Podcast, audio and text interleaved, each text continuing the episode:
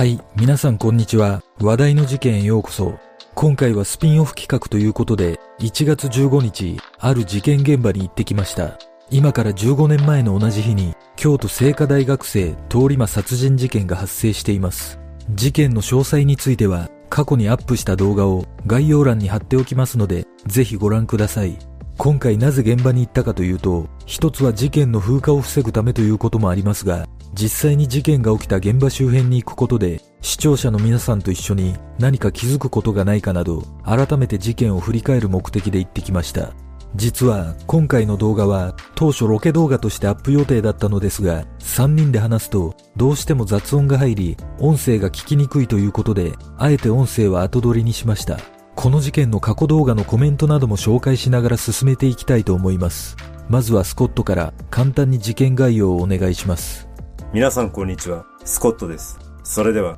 事件を振り返ってみたいと思います。この事件は、2007年1月15日、午後7時50分頃、京都聖火大学漫画学部1年生の千葉大作さん、当時20歳が、学校から自転車で同級生の自宅に向かう途中、京都市左京区岩倉の歩道で鉢合わせした自転車に乗った男と口論になり、男に小型の刃物で胸や腹など全身十数箇所を刺され死亡した事件です。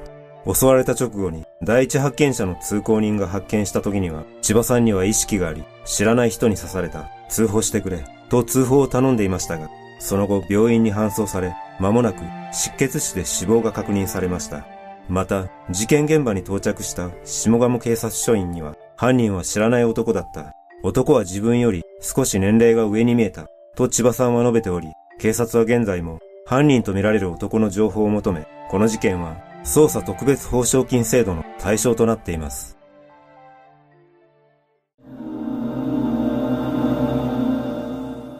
ここは千葉さんが通っていた大学前です。この日訪れたのが昼の12時過ぎだったんですが、千葉さんの足取りと思われるルートを現場まで歩いてみて、まず感じたのが昼間にもかかわらず、ほとんど車や人が通っておらず、想像以上に閑散としている印象を受けました。確かにそれは感じました。犯行時刻は午後7時45分とされていますので、夜はもっと人通りが少ないと思われるため、目撃情報が少ないことも納得できます。それと現場に来て感じたのは、やはり1月ということもあり、昼間でもかなり寒かったので、夜の気温を考えると、犯人の服装が薄着に見えるのが気になります。徒歩ならまだしも、自転車の場合だと、もっと着込んでいてもおかしくないため、やはり犯人は現場周辺に住んでいた可能性が高いような気がします。ただ、コメントの中には、自転車だから近くにいるはずという先入観が捜査の網を狭くしていて、片道5キロ以上自転車で移動する人も結構いるとの見方もあります。警察の発表によると、当時現場から4.5キロ圏内はくまなく捜査しているとの情報があるため、確かにそれ以上離れた場所に住んでいた可能性もありますが、ママチャリでその距離というのは気温を考慮すると確かに疑問を感じます。それと、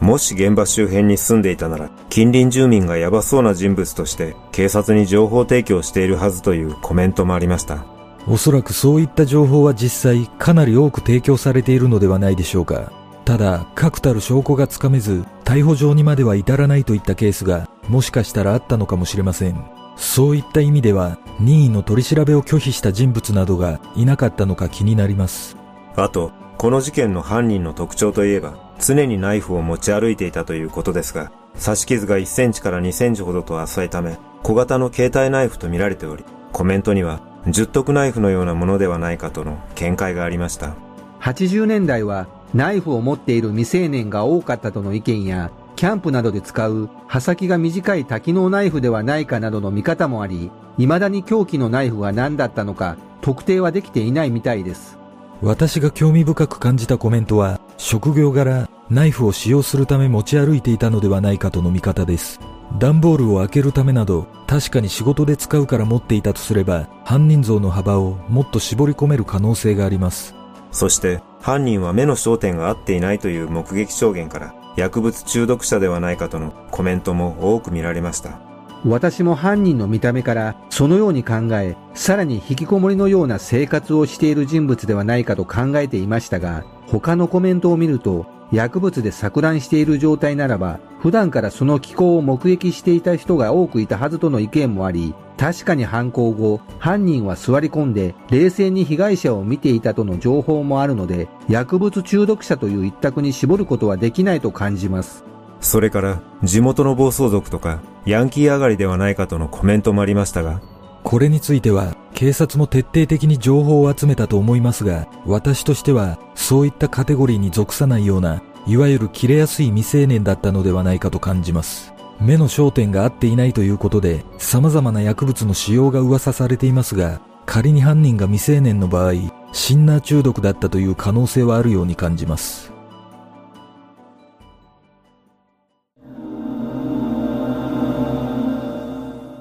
この場所が事件現場なんですが、実は当時とは大きく変わっている部分があります。事件当時は、この建物はまだ建っておらず、畑になっていました。しかも、現在は段差が一切ありませんが、当時は歩道から1.5メートルも下がったところに畑があり、そこで被害者の千葉さんは刺されました。現場を見て感じたのは、ここから1.5メートル下というと、結構な深さがありますので、落下防止の柵などがなければ、かなり危険な場所だったという印象を受けます。道幅的には自転車が2台すれ違うことは可能ですが、仮にどちらかが幅を寄せて走行していれば落下してしまう危険性があると思います。この撮影は昼間なのでわかりませんが、夜だとかなり見通しが悪かったのではないでしょうか。実際、街灯が一つだけ確認できますが、すれ違いざまにどちらかの自転車のライトが点灯していなかった場合などは、確かに危険な場所だという印象があります。コメントの中にも、目撃情報の顔の印象などは、暗くてよく見えなかったのではないかと疑問を感じる意見も多くあり、実は似顔絵と全然違う男なのではないかとも言われています。似顔絵がどの目撃情報から作成されたのかはわかりませんが、自転車で現場を通りかかった人が割と詳細な証言をしているので、至近距離から目撃しているならば、似顔絵とそれほど大きな違いはないのではないかとも考えられます。目撃者の中には道路の反対側から目撃した人もいましたが、実際反対側に回ってみてみると、この距離からは全体的なイメージはつかめても、顔の詳細までつかむのは難しいと感じます。あと、現場に来て感じたことは、昼間ということもありますが、思ったより車がよく通っているということです。事件から15年が経っているので、定かではありませんが、夜の時間帯でも割と交通量は多いのではないでしょうか。実際、事件当時も車の助手席から目撃したという情報が報告されているので、他にも目撃した車はあったと思われます。現場に2つも立て看板を設置しているのは、警察も車からの目撃情報がまだあると踏んでいるのかもしれません。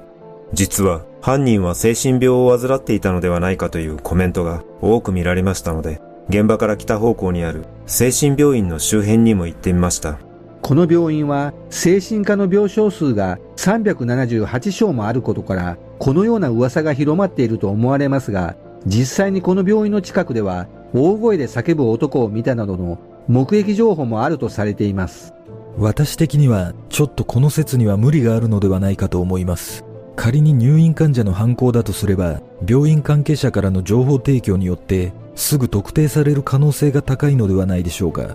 過去に入院していた可能性は否定できませんが、おそらく警察もそのあたりの洗い出しは真っ先にしているような気がします。これは今、病院の周辺ですが、ここでの印象もやはり車や人が少ないと感じました。仮に逃走ルートが北方向だとすれば、人目につくことなく逃走できそうな印象です。ちなみに、この辺りは現場から4.5キロ圏内となるため、警察によって捜査が行われた場所になります。ただ、この場所に限らずですが、犯人が未成年だった場合などは、親がかばっているケースなども考えられるのではないでしょうか。警察も未成年に対する捜査にはかなり気を使っていたことが想像できるので、捜査済みの4.5キロ圏内に犯人がいた可能性は捨てきれないと感じます。確かにその可能性は捨てきれませんが、おそらく現場周辺に住む者の犯行だとすれば、すでに転居している可能性が高いような気がします。精神病とは関係ありませんが、この事件で不思議なのは、目撃証言にある犯人がかなり特徴的なのにもかかわらず、15年経った今でも特定できていないのは単純に謎です。特徴的といえば、靴のサイズが28センチとかなり大きいことも挙げられます。あと、外国製のトレッキングシューズというのもかなり特徴的です。靴に関しては警察も相当調べたと思われますが、現在も販売ルートや購入ルートの特定ができていないところを見ると、世田谷の事件同様、靴から犯人を特定することは難しいのではないでしょうか。やはり、今回現場に来てみて思うことは、解決の糸口を掴んでいるのは、当時の目撃情報しかないと強く感じました。現在も警察では情報を求めていますので、何か気づくことがあれば、こちらの警察まで連絡をお願いします。今回は初めて現場に行ってきましたが、実はこの日の夕方、千葉さんの遺族も現場に訪れ、法要を行い、その後、警察と共に目撃情報を求めるチラシを配っています。実際、現場に行ってみると、事件から15年という長い時間が経過しても、まだ事件は終わっていないという印象を強く受けました。機会があれば、また別の事件現場に訪れ、皆さんと一緒に事件を振り返り、少しでも多くの方に事件を知っていただけるような取り組みができればと思います。最後までご視聴いただきありがとうございます。ちなみにまだチャンネル登録をしていない方は、ぜひチャンネル登録お願いします。それでは皆さん、また次の動画で